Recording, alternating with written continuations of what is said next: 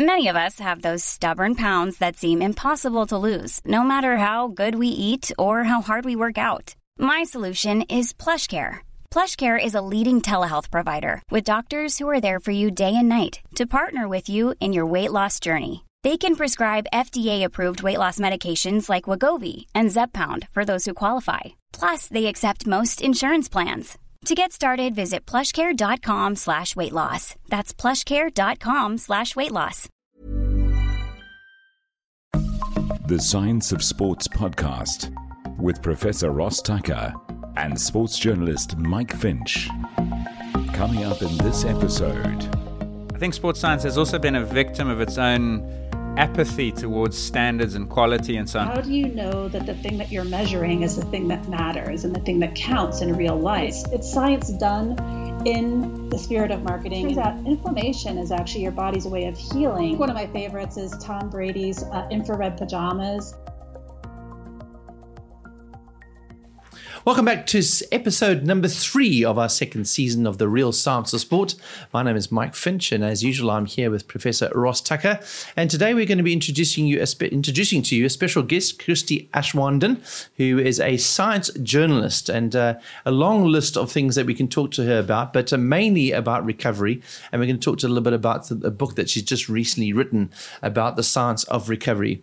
Christie is a science journalist. She spent most of her life reporting on the science of sport mainly. So she's a very good guest for us here. She's developed something called the Finkbeiner Test, which we had to look up on uh, our Googles and just make sure that we knew what we were talking about. We're going to ask a bit about that.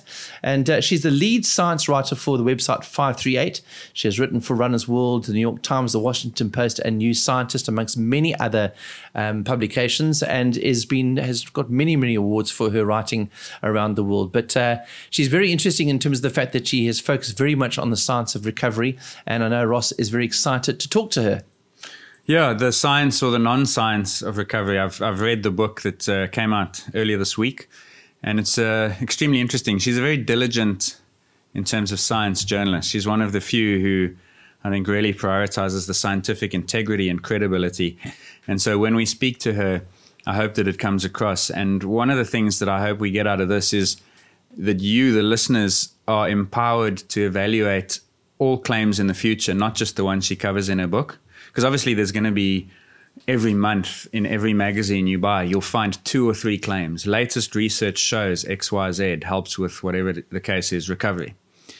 And you can't cover the content of all those things all the time. But I think that what will become apparent when we explore some of the examples that she gives in her book is that there's a system or set of principles with which you can evaluate those claims and understand why so much of this recovery science is basically bogus. You know, people are selling you recovery modalities, whether it's food or equipment or objects or principles, whatever it is, um, because they're trying to make money off it. And even with the best of intentions, they often oversell you the benefits that they are trying to promise you. So, yeah, we're going to explore that and get her... She she basically turned herself, it sounds like, into a human guinea pig, tried every recovery strategy under the sun. Um, and she will share with us, I think, some of the failures and the rare successes that she had.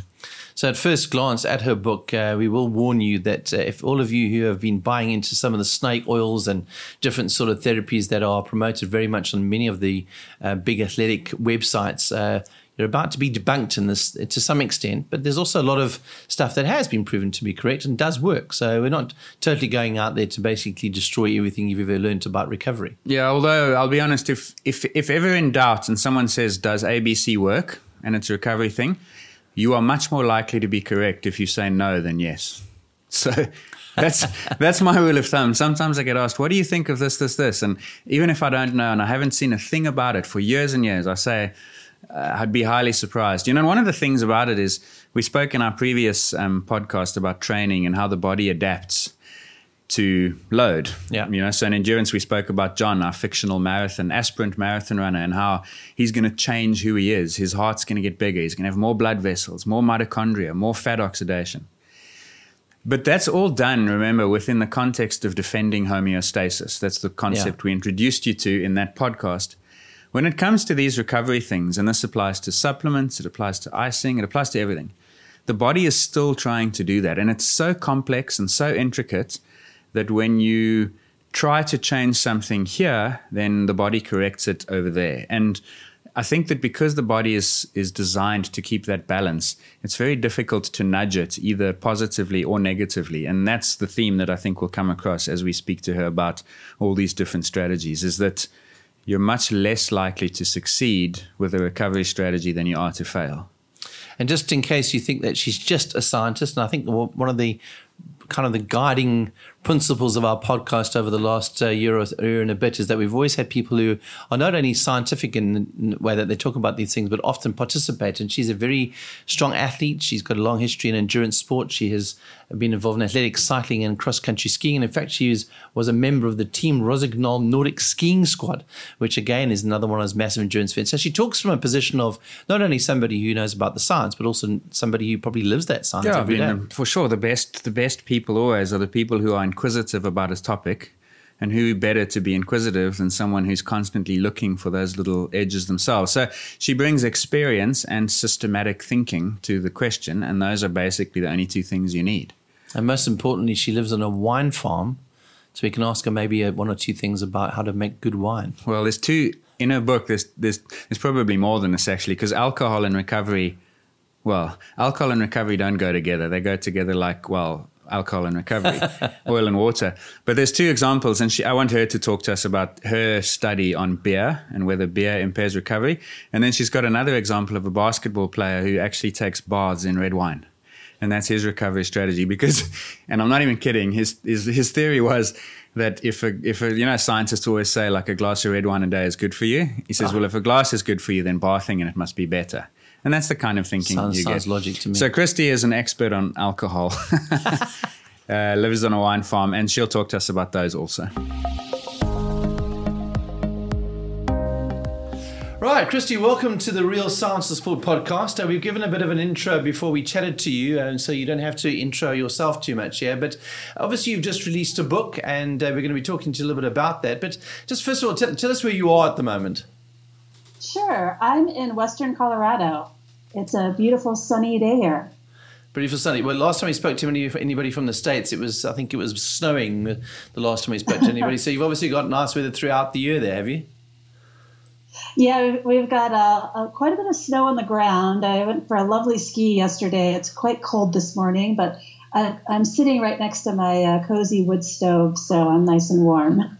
So tell us a little bit about your sort of fascination. I mean, you you, you describe yourself in your Wikipedia and looking at all of your um, sort of achievements over the years. You're you're a science writer. Just tell us about your your interest in science and, and how it relates to what you do as a hobby and a sport. Yeah, sure. So I started off in college. I majored in biology. I thought that I was going to go on to become a scientist. That was sort of my career plan. And in fact, after college, I worked um, in a couple of laboratories as a, a research associate doing, so actually doing science. Um, and I enjoyed it, but, uh, you know, I was sort of preparing to apply for a PhD program. But the problem was I couldn't ever decide on this one thing that I was going to specialize in. You know, when you go for a PhD, an advanced degree, you have to choose something very, very narrow. And my problem was that I had very broad interests. And so this was a problem for me because I sort of just got, you know, really nervous thinking about, oh, my gosh, I'm going to spend all of these years studying one very narrow thing. My interests, you know, I had twenty different things that I was interested in studying. Kind of the first sign that maybe I wanted to do something else. Um, but I also have always enjoyed writing. And uh, I was sort of lucky enough to have a mentor. At one point, I was working at a biotechnology company, and I had a mentor there who had been a, a science journalist most of his career. He was then, at that point, working for the company doing press releases and whatnot. Um, but he started a company newsletter, and I started writing for that. And he said, wow, you're a really good writer. Have you ever considered science writing? And I was sort of like, what's that? You know? So that's that's how I got started. I ended up going to a program at University of California, Santa Cruz that specializes in turning uh, scientists into writers. So that was a great fit for me, that program.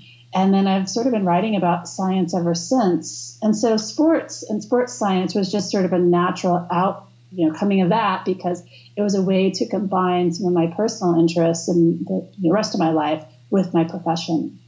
And what, what do you consider yourself more? Are you more of a scientist or more of a writer? What, what's your, what do you see? Oh, your writer, passion? yeah. I mean, I, yeah. I, I'm not really doing research at this point. I haven't done much, although I did do the beer study, which I describe in the book. That was a lot of fun. No inkling to do a second beer study and improve on your methods now that you've uh, described all the things that you might have done differently? Right. Well, true fact, I actually have been talking to the same research group about doing that. And in fact, they were hoping to, we have been hoping to last summer, have an undergraduate um, sort of take the reins there and do this as a project and a graduate student. But it ended up not working out for reasons that have nothing to do directly with the study. It was sort of bureaucratic stuff. Yeah. Um, but I, I would love to find a researcher who would take that up. And now that we've sort of figured out the shortcomings of that study, yeah. to do, you know, replication uh, with more rigorous methods. Maybe we can talk about that because it's a nice segue into the actual book. And I think yeah. I think certainly having read that, for me, it was an excellent way to open it, because when we confront recovery strategies, modalities, diet, whatever the case is, I think the thing that um, typifies it is that the quality of research generally is not that good. Would you agree? Absolutely. And this was something that really sort of bothered me uh, while I was researching the book. I noticed that, you know, the, the rigor of some of the research was just pretty low. And this wasn't something, I want to be really clear here. I'm not saying that sports scientists are terrible people and they're horrible researchers and don't know what they, they're doing. I don't think that that's the case at all. Um, but I have been doing a lot of uh, writing about, um, well, it's called the re- reproducibility crisis in science. And this is something that certain fields of science have been talking about a lot. And it's basically, um, you know, this finding that many important Uh, studies and, and findings are not repli- replicable. And so when you do the study again, or you look in a slightly different context, those findings don't hold up. And this is, you know, this is really troubling, particularly, you know, one of the areas where this was um, found to be the case was in drug research. And so that's, you know, kind of scary. We don't want to be taking drugs that are based on studies that don't really hold up in real life. Um, but psychology is another area and another field that has really been having some, you know, hard reckoning here of the methodologies they've been using. And what I found is that all of these problems that I had been writing about in psychology also existed in sports science. But the difference at that point, anyway, was that no one seemed to be talking about them. And I would ask people, you know, sort of hard questions, and they would get really uncomfortable, and it made me feel like a jerk, and no one wanted to talk about it. That's actually changed a lot now. At this point, um, there is a very interesting discussion going on in sports science. There's a new group called STORC, which is the Society for Transparency and something, something in kinesiology, but they've really taken up this cause, and they're doing some really good work to look at, you know, how can we make the science more reproducible? How can we make sure that we're doing studies that are, that are producing findings that Um, you know, applied to different different areas, and that we're not, you know, just turning up spurious results that then everyone jumps on, and we're doing things that, that aren't going to actually work. Yeah, I mean, I can I can appreciate as a scientist, if someone came to me and said your data is erroneous, your conclusions are based on faulty data, because for a scientist that's an attack on his very identity. You know, you're he he yeah. he, he hears what you may intend to be constructive as actually calling them con men and fraudulent, and that's not the case. And so I'm I'm sympathetic right. to sports, because sports science research is really difficult to do. There are too many moving parts to control it Absolutely. in the same way that you control some other chemical, physical experiment. So one must be sympathetic, but I think I think sports science has also been a victim of its own apathy towards standards and quality and so on. I think that that that you, because you can actually offer up your own real life example, and we're back to the beer study. Yeah. I think it I think it makes for a good way to break the ice on this and say, look what can happen when the best intentions don't quite meet the best study design. Yeah, I think it's really important to note here that um, sports science is a really difficult science. Like, it's not that the scientists are bad, it's that they're doing a really difficult thing that in some cases may even be, I don't want to say it's impossible, Um, but, you know, so our beer study, I'll just I'll just back up a moment and explain it. So basically, I had this question, you know, is is beer bad for recovery? Is it good for recovery? Because what I was finding is, you know, my friends and I would like to go for a run and then have a beer afterwards. And Now, this is something that's very common in a lot of big races, marathons even, where there's a beer tent afterwards. And, you know, I started thinking about this. You know, I think that alcohol and beer are sort of like coffee and caffeine, where, you know, they're so pleasing and, and you know, enjoyable that we sort of have this feeling like, oh, it must be bad for us. And but there wasn't a lot of good science on this. And I did I did look into the literature, and there there is Uh, research on alcohol and physical activity and exercise and sport. But a lot of the, you know, the studies that, that I could find at that point anyway were really, you know, a lot of them were done on rugby players. And we were talking about really going out and getting completely liquored and drunk. And, you know, they were drinking the equivalent of like seven or eight beers. You know, and that wasn't the situation I was interested in. I was interested in, you know, I go and do a hard race and then I have one one beer afterwards, not ten. You know, I'm not actually getting drunk or anything like that. And, you know, how is that going to affect recovery?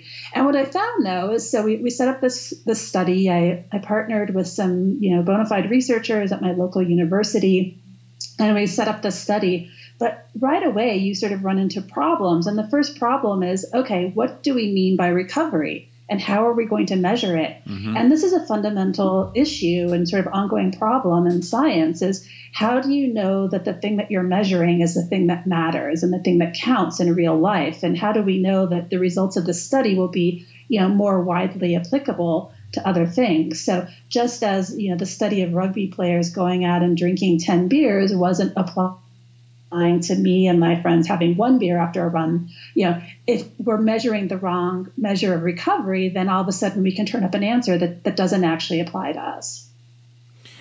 Yeah, okay, that that makes sense. I suppose for most people, recovery means they want to do the normal thing that they want to do and they want to feel better doing it. Right. So you right. you sit down at a table, you describe this in the book, and you come up with what's basically a three-day protocol, looks good on paper. You, you you base your tests on what's in the literature, so everything seems legit and above board, and you end up showing what? Yeah, we had these really, well, the findings were very exciting to me as a woman who's married to a man, um, because uh, our results showed that women actually had superior recovery after drinking beer, whereas men, uh, their recovery was impaired by sort of the same amount. It was about twenty percent was the difference that we found. And so this was great news for me because I could tell my husband, you know, sorry, you're the designated driver. I'm the drinker here. You know, this is all just for our performance. Right? And I'm doing you a favor by giving you the keys. It's for your own yeah, good. It's right. for your own good. Right. Uh, but the problem, and this is what I explain in the book, is that I didn't believe these results. And the reason I didn't believe them, so we had several measures of recovery. One was just, you know, R P E, which is basically how are you feeling? You know, so we came back the next day into the lab and did a hard run, this thing called a um, run to exhaustion. And this is something that there's really almost no real life equivalent to this. Like there aren't events for the most part that are that are Uh, run to exhaustion. Um, but this is a very common lab test that's done in studies where you basically are put on a treadmill. So in our case, uh, people were running at eighty percent of your max uh, for as long as you could. And so at some point it just gets really annoying and it's uncomfortable, but it's like, okay, but am I really ready to quit?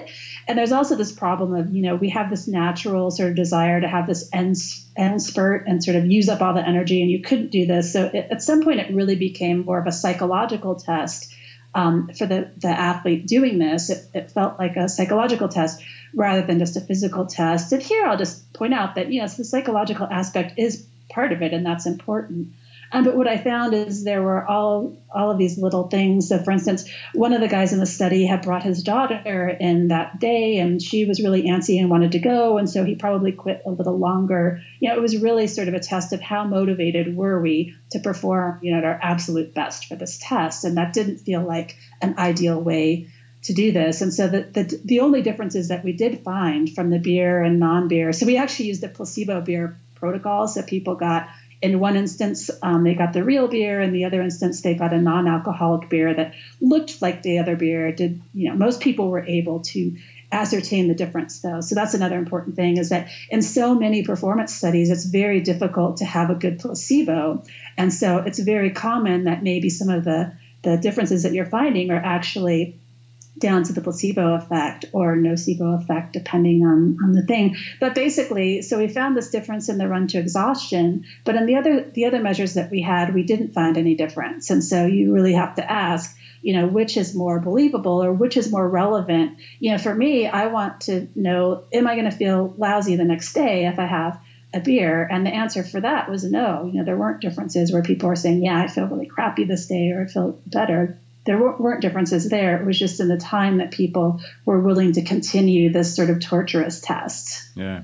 So, Christie, maybe you can just kind of give us a bit of a précis of the book that you launched last year in twenty nineteen, that is Good to Go, What the Athlete in All of Us Can Learn from the Strange Science of Recovery. I know Ross and I have kind of had a brief look at it, but if you could maybe just sort of summarize the stuff that you put in there and, and why did you choose some of the subjects that you had?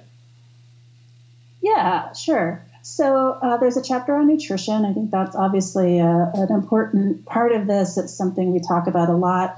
Um, so that sort of looks into, uh, you know, the, the science of what do you need nutritionally for recovery. I also talk about um, this idea that was really popular for a while about this idea of a window of recovery. So it was thought that it was extremely important that you eat something in, a, in this very small window. You know, sometimes it was said to be twenty minutes, maybe thirty, forty-five minutes after exercise. And if you waited longer than that, you were sort of missing out on a, an opportunity to, to have better adaptations or recovery. We now know that that was sort of a relic of the way that some of those early studies were done, and that it's it's not a recovery uh, window. It's more like a gigantic barn door. You know, if you wait until your next meal, you're probably okay.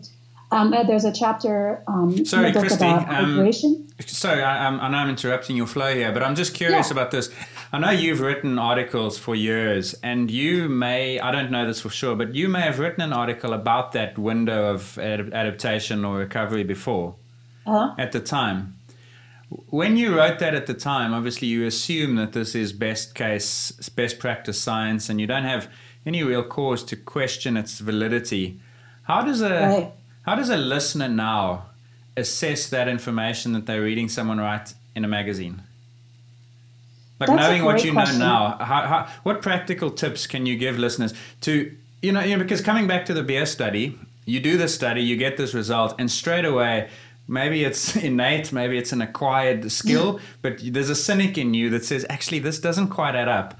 And then you found all the reasons in your beer study that it didn't work. If I was selling... And, and I'm preempting some other chapters in the book. If I'm selling compression garments or icing or some other modality that I'm trying to get people to buy, I'm not questioning that study. I'm rushing it to market. So what is it that people can equip themselves with to make them immune to bad thinking and, and, and weak science? Good marketing. And good marketing. Yeah, right. Well, I mean, here I just want to point out that a large number, you know, a large proportion of the, the research that's being presented to sell these things is actually marketing. It's not, you know, it's it's science done in the spirit of marketing and for the purpose of marketing. And it's very easy to design and carry out studies that are going to make your product look good.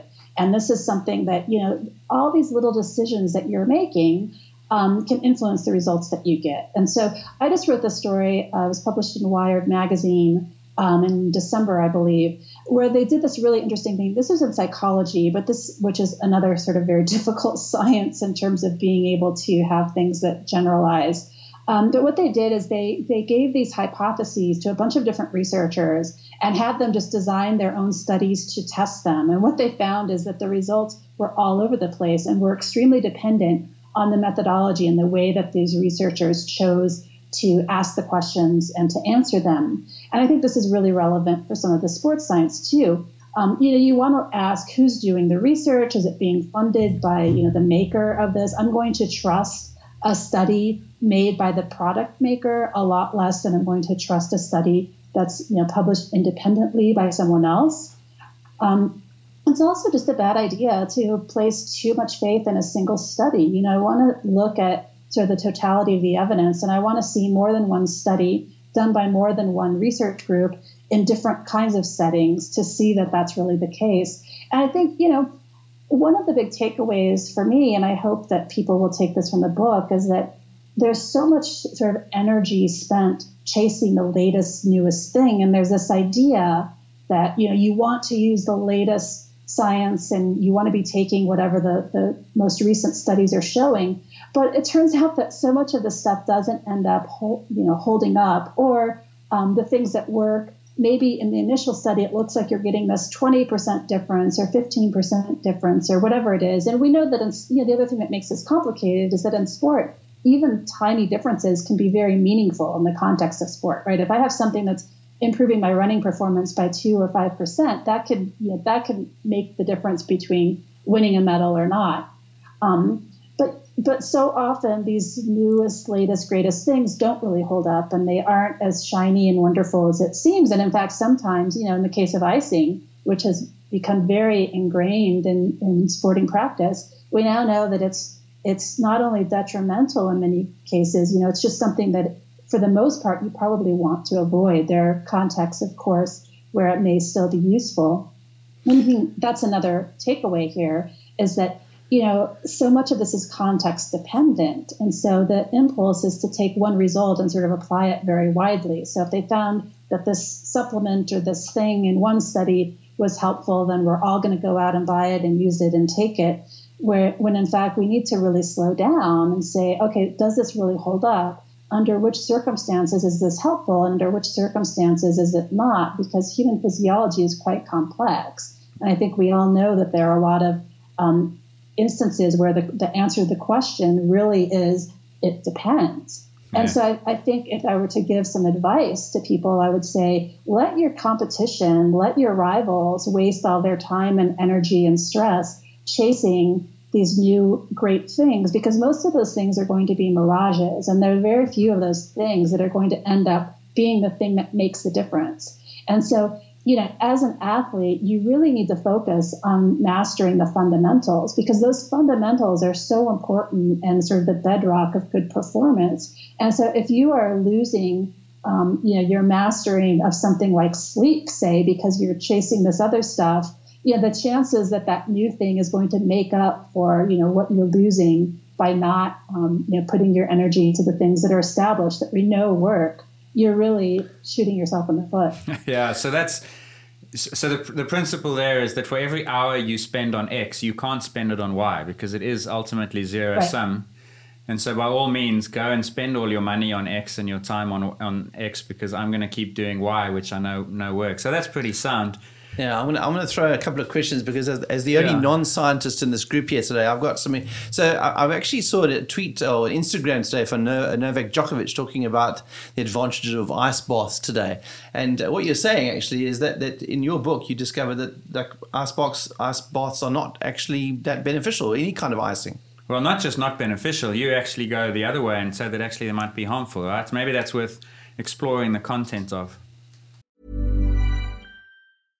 Hey, I'm Ryan Reynolds. At Mint Mobile, we like to do the opposite of what Big Wireless does. They charge you a lot, we charge you a little. So naturally, when they announced they'd be raising their prices due to inflation, we decided to deflate our prices due to not hating you. That's right. We're cutting the price of Mint Unlimited from thirty dollars a month to just fifteen dollars a month.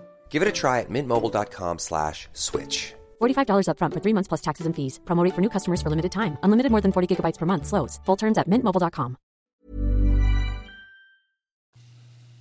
Yeah, yeah. So it's really interesting. Um, you know, ice baths are so established, and we sort of just intuitively know they must work because they're also really painful. And I have a chapter in the book about placebos, and I'll just point out that painful placebos are much more powerful than inert ones. And I feel like, you know, to the extent that, that icing works, it may be a placebo effect because, you know, they're really unpleasant. And so you can sort of feel like it's working. But the concept here is that if you think, I mean, we can almost explain why this doesn't work with a thought experiment. So one of the ideas behind icing is that it's reducing inflammation.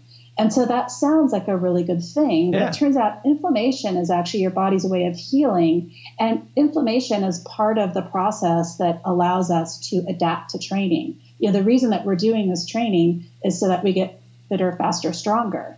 And so that inflammation is part of your, your body's process of doing that. So you actually don't want to turn it off. You want your body to, um, you know, bring in those inflammatory agents and really um, bring in the stuff that's going to repair the damage that you did to your muscles. That's what makes them stronger. et cetera. And so by in, impairing inflammation, you're actually slowing your recovery and you're making it more difficult to make those adaptations. And so this is what they're actually finding. So in the studies, um, in fact, there was one that I describe in the book that was really clever, where they actually took athletes and they, they had them do some sort of eccentric exercise or something to induce, you know, post uh, DOMS, uh, delayed onset muscle soreness, things like that. And what they found is that Um, they they would ice one limb but not the other. So it was like, we're going to ice this arm or we're going to ice this leg but not the other one.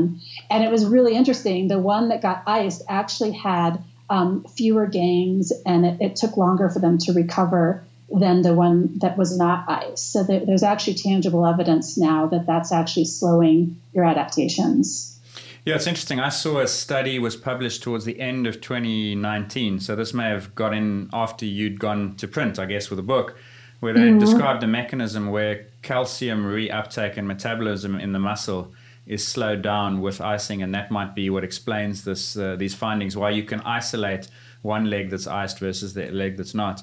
Does it follow, though, and this is another question and, that you deal with in the book, does it follow that if icing is bad, then heating must be good? No, that doesn't follow. And it's something, you know, this is the sort of binary thinking that I think gets us in trouble, where we sort of go beyond what, what we actually know. Um, so he, you know, a lot of the things that are marketed for recovery, the idea is that you're increasing circulation, and heat does increase circulation. Um, it does that by a little bit. Um, heat is also, could be very pleasant. So unlike icing, which most people find kind of unpleasant, at least initially, Um, heat is a pleasant thing for most people. And so, you know, one of the things that I kind of uh, came to in my final conclusions with recovery is that at its most basic level, recovery is really relaxation. It's sort of yeah. giving your body this R and R that it needs to have the resources so that it, it can make all these repairs and take care of itself. So anything that helps you relax can be really good. And so heat can be very good for this. Um, heat does increase circulation a little bit. So the idea here, too, is if you're trying to get, um, you know, clear metabolites out of the side or bring, you know, molecules in or, or agents that will help help with um, rebuilding damage and things like that, that circulation is good. But there's nothing special about, I mean, the issue here is that most athletes don't have a problem with circulation. Like, that's not their limiting factor. And I'll just point out here, too, that you know, the best way, the best way that we know to increase circulation is to exercise, right? So like yeah. doing a warm down yeah. after your hard workout may be, you know, the best thing of all that you can do if the idea is that you want to have the circulation going and you, you want to increase the blood flow to these areas. Yeah. And so, whatnot. So yeah. there's a lot of things. And I think heat is now one that's become really popular. And there's uh, this move towards infrared saunas, which infrared is just sort of a fancy name for a particular kind of heat. So an infrared sauna is just a little less hot than a regular sauna, which that's fine if that's comfortable for you and you like it, but there's nothing magic there. What about the close cousin of heat, which is compression slash massage? You deal with these also in the book. Maybe just uh, briefly your assessment of, of those, because they, they purport to work by a similar, if not identical mechanism, which is uh, circulation, flushing out quote unquote toxins. Right, right. I mean, you know, flushing toxins, that that's really a red flag because, you know, we, you don't flush out toxins like that. You know, our bodies have very effective ways of ridding themselves of toxins. This is your liver and kidneys. You know, you don't need special supplements and things like this. Um, but, you know, these compression garments and things were actually originally, they come from medicine. They were originally developed for people with very poor circulation. Um, and they do help. They do help some with circulation, but again, this is not the problem that athletes have, and that's not going to really. You know, we're talking extremely marginal gains here, but I will say that that doesn't mean that these things don't work. I think we have to go back though to this fundamental question: is which is what do we mean by working, and how do we measure that, and how how do we know that something's working? And so you have these claims that these compression things and massage and things like this are going to increase circulation and. They, they probably do that a little bit, um, but what they really do is help people feel good and they help them relax. If you're lying on a table and getting a massage, or you're sitting back in this chair and you have the compression uh, boots on, massaging your legs, you're relaxing. You're not up running around. You're not doing other things. It's basically sort of like forced relaxation. And, you know, I guess it says something about our society now that we have to force ourselves to do this, or that we're not, you know, yeah. no longer will people just lie on the couch with their feet up. Now they feel like they have to be doing something. They have to turn it into another task because we have this relentless, like, you know, need to be productive, quote unquote. Um, but it's it's really the relaxation part of this that's the effective part. It's you, you don't need to look at something happening in your blood or anything like that, um, you know, to make this work. Just, uh, I, I know that we haven't got a lot of time with you today, but I'm going to ask you kind of to, one of the things from the book is you analyze a lot of these recovery methods, and, and, and there's lots to, I'm looking forward to reading the book in, in its entirety, but it, it sounds like the, the cynic in me says at the end of it all, the best recovery is actually just going to be to lie down and have a jolly good sleep every night. I mean, is it is it is it as simplistic as that, that most of the these recovery methods are some somewhat snake oil and the rest of them are somewhat beneficial, but actually the most beneficial is the simple act of just having a good sleep? Absolutely. You hit the nail on the head. Um, you know, it's really, this goes back to my earlier point about mastering the fundamentals. I mean, sleep is your body's most powerful. I mean, sleep is the most powerful recovery tool known to science. Nothing else comes anywhere close. So if you're not getting good sleep, you know, you're you're missing out. There's nothing else that's going to, to come close to this. And so it, in a way, it really is that simple. You know, doing all of the things, I, I, I've heard them called like momisms. You know, it's all the stuff that your mom told you, you know, eat a nutritious diet, sleep enough, you know, rest, relax, take care of yourself. You know, I'll also say the one thing we haven't talked about is that stress, and here I'm talking about, you know, life stress, psychological stress, is also uh, really hard on the body, and it impairs your recovery. And so I think that this is something that a lot of people overlook, is that you really need to find ways to manage the stress in your life. And some of this recovery stuff, you know, can be a way to do that. You know, if it's something that's that's forcing you to relax, that may have this added benefit of, you know, reducing the, the stress and helping you relax. You, even there, though, for some people who who are maybe a little bit susceptible to suggestion and who pick up mm-hmm. two or three magazines a month and see half a dozen recovery strategies, that probably adds stress. Absolutely. And I think we're at a point where recovery has become its own source of stress. And it's sort of become this thing that yeah. people have, they think they have to do. And it's like, it's, it's the not doing is where you really get all the recovery gains. You know, it hap- it literally happens while you're sleeping. Yeah. So just for me in, in closing, because again, it's a shame we don't have more time, but maybe another time we can, we can explore in detail. What are the two yeah. or three things that you've, because it sounds from reading the book that you really turned yourself into a human guinea pig.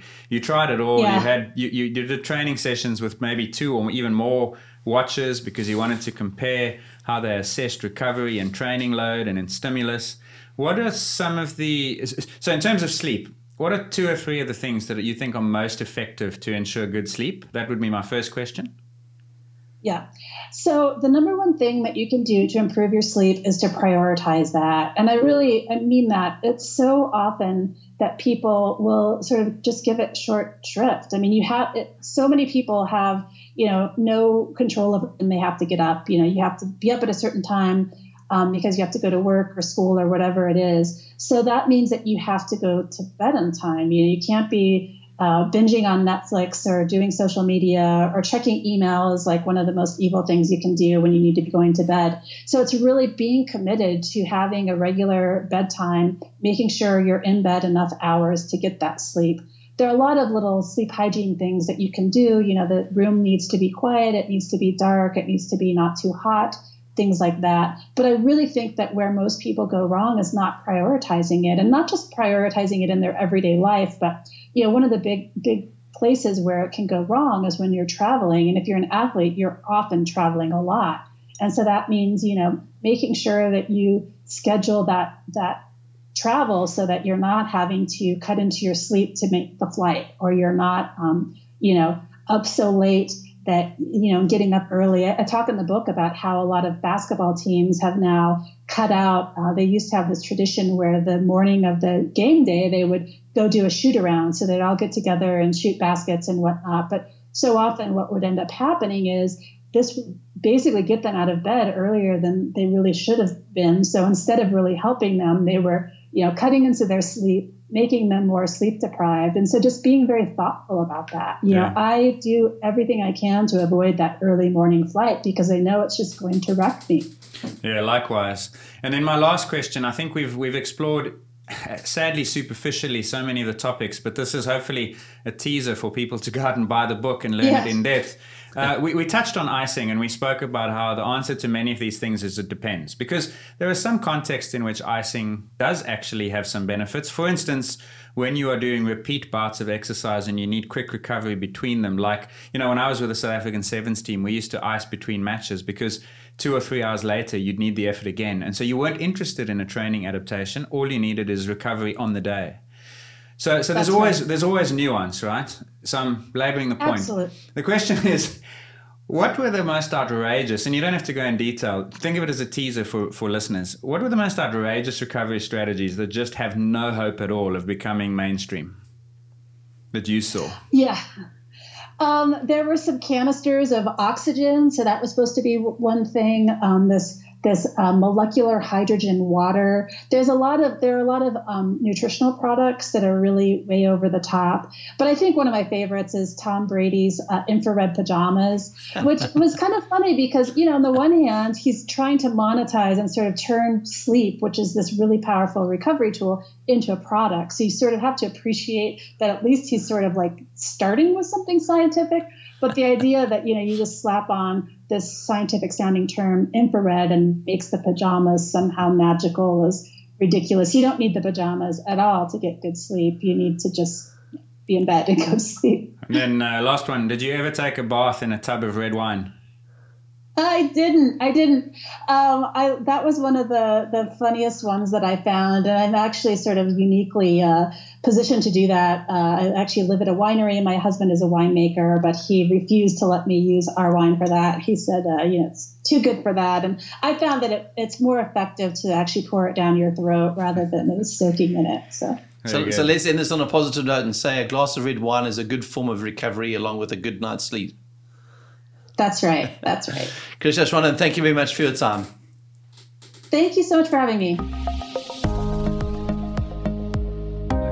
Right, so great having uh, Christie Aschwanden on our show. And uh, she certainly, I mean, we, we did have a bit limited time with her today for a variety of reasons. Most of them being here in South Africa, we have a thing called load shedding.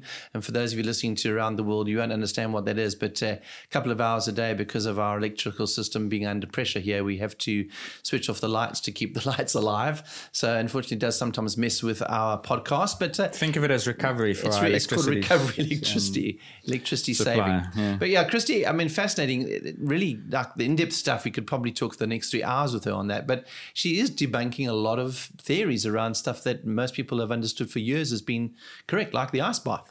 Yeah, it's a shame that we couldn't, because we we could. I mean, every chapter in that book, and there are twelve or thirteen of them, is yeah. is an hour-long discussion by itself. So we couldn't, but I'm glad we touched on those, and I'm glad we I'm glad she managed to explain some of the limitations in science and. and how people need to interpret this stuff with a bit, little bit of caution, you know. So that was certainly valuable. The ice bath thing is really interesting to me because, yeah.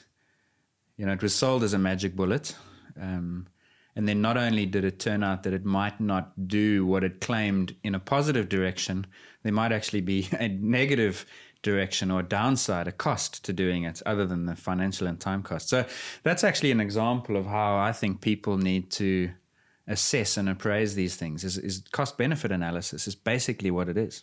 Let's just touch briefly on one of those chapters, and I know it's close to our hearts here in South Africa, is this chapter on hydration. And Professor Tim Noakes is obviously a very well-known professor around the world, wrote um, many, many years ago about the fact that Gatorade as a brand were mm. pushing people into drinking a lot, and, and dehydration was always the big danger.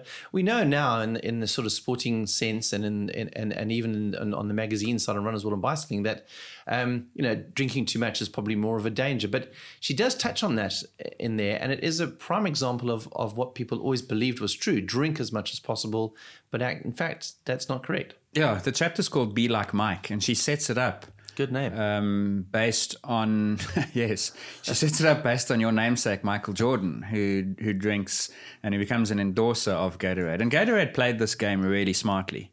They used endorsement plus science to create this perception that it was an indispensable product. And so between guys like Michael Jordan and even the even the origins of Gatorade, which she tells you about in the book, where that in the nineteen sixties, the University of Florida, which were the Gators, uh, their coach decided that the players were getting dehydrated. And together with a doctor, Robert Cade, they developed a formula which contained a little bit of carbohydrate and a little bit of what they came to call electrolytes, or, or popularized as electrolytes, would save the day. And coincidentally, the Gators uh, started to win football when they started to drink this stuff. Now, that was then capitalized on as, look, Gatorade causes this performance. And they, they earned this reputation, again, through marketing, as a fourth quarter team. So when everyone else was wilting, these guys were doing well. Part of that was that they were playing in Florida where no one else was used to the humidity and the conditions, but nevertheless. The, so, so, so it was a perfect example of the synergy between a little bit of medicine, gave it the credibility, the results, which were really coincidental. She's got this tremendous quote, an Irish saying or idiom or axiom, whatever it is, is that you often see umbrellas in association with rain. It doesn't mean umbrellas cause rain. And that's how this worked. Um, and so, which is a pretty cool that's one. I hadn't heard that science one. In a nutshell. It's a really good one. It, yeah. if, if you came to Earth and you always saw umbrellas and rain, you'd say those things cause this. But you, if you were systematic, you'd soon discover that they that they don't. So anyway, so she she she paints this picture, and science enters the picture, um, and starts to advise people based on what were actually fairly good laboratory studies. You know, they would put guys on treadmills at thirty degrees Celsius, what's that, high ninety Fahrenheit, and they would make them run without any fluid. And sure enough, they got hotter than when they drank fluid. And so this whole picture starts to come out that heat stroke mm. is linked to dehydration. Impaired performance is linked to dehydration. Next thing you know, Uh, runners are getting advertisements in their race packs saying, research shows you must drink forty ounces per hour. Now, forty ounces is give or take one point two liters for those who work in that system. Oh, and so nice. They're saying to people, one point two liters per hour. That's what the world's best scientists are saying you need. Yeah. And people took that to heart. And now what you had was someone running a five-hour marathon whose sweat rate on a coolish day is two hundred to three hundred mils per hour, dr- drinking one point two liters per hour. Yeah. Those people are finishing the race five kilograms heavier than when they started it. And it's all fluid. Yeah. So you imagine what's happening in the body now is you're just diluting. And electrolytes don't make a difference because the, the sodium content in these sports drinks is so low compared to your body that you can just drink and drink and drink and your blood is getting more and more and more dilute and is lethal.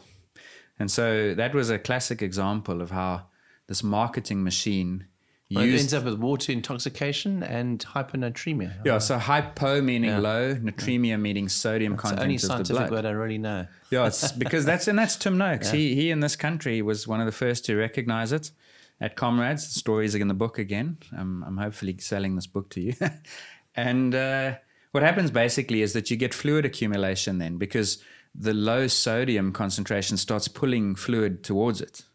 Uh, sorry, it starts moving from where it's low into the cells.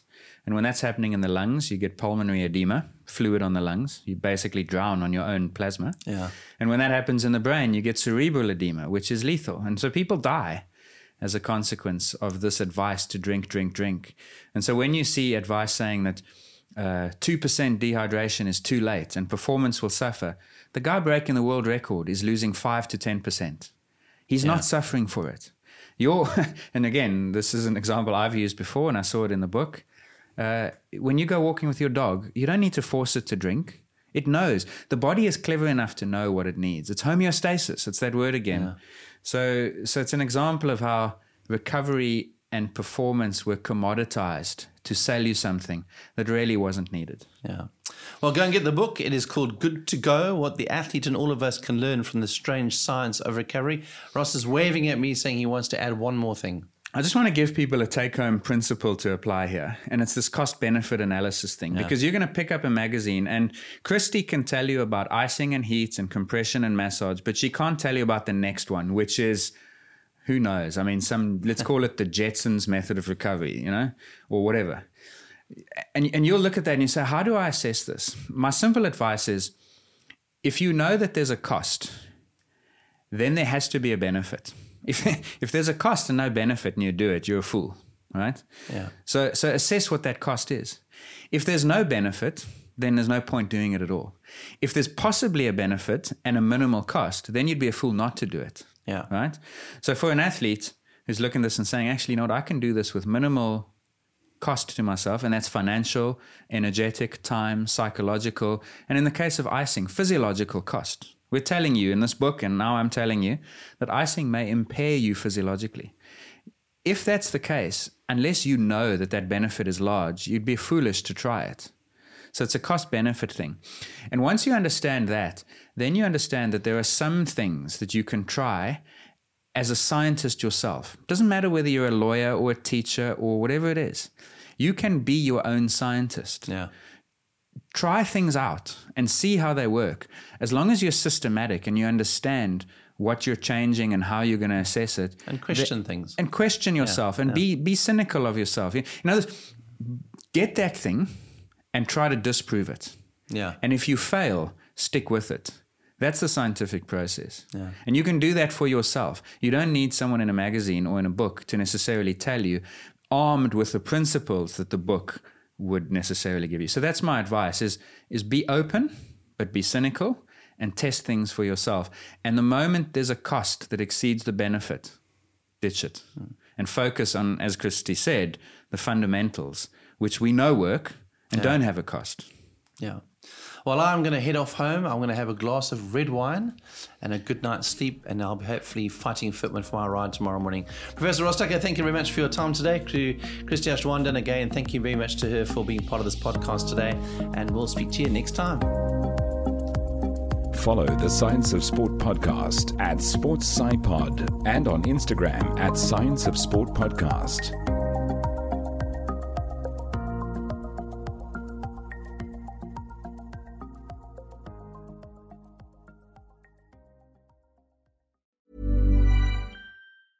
Even when we're on a budget, we still deserve nice things. Quince is a place to scoop up stunning high-end goods for fifty to eighty percent less than similar brands. They have buttery soft cashmere sweaters starting at fifty dollars, luxurious Italian leather bags, and so much more. Plus, Quince only works with factories that use safe, ethical, and responsible manufacturing. Get the high-end goods you'll love without the high price tag with Quince. Go to quince dot com slash style for free shipping and three sixty-five day returns.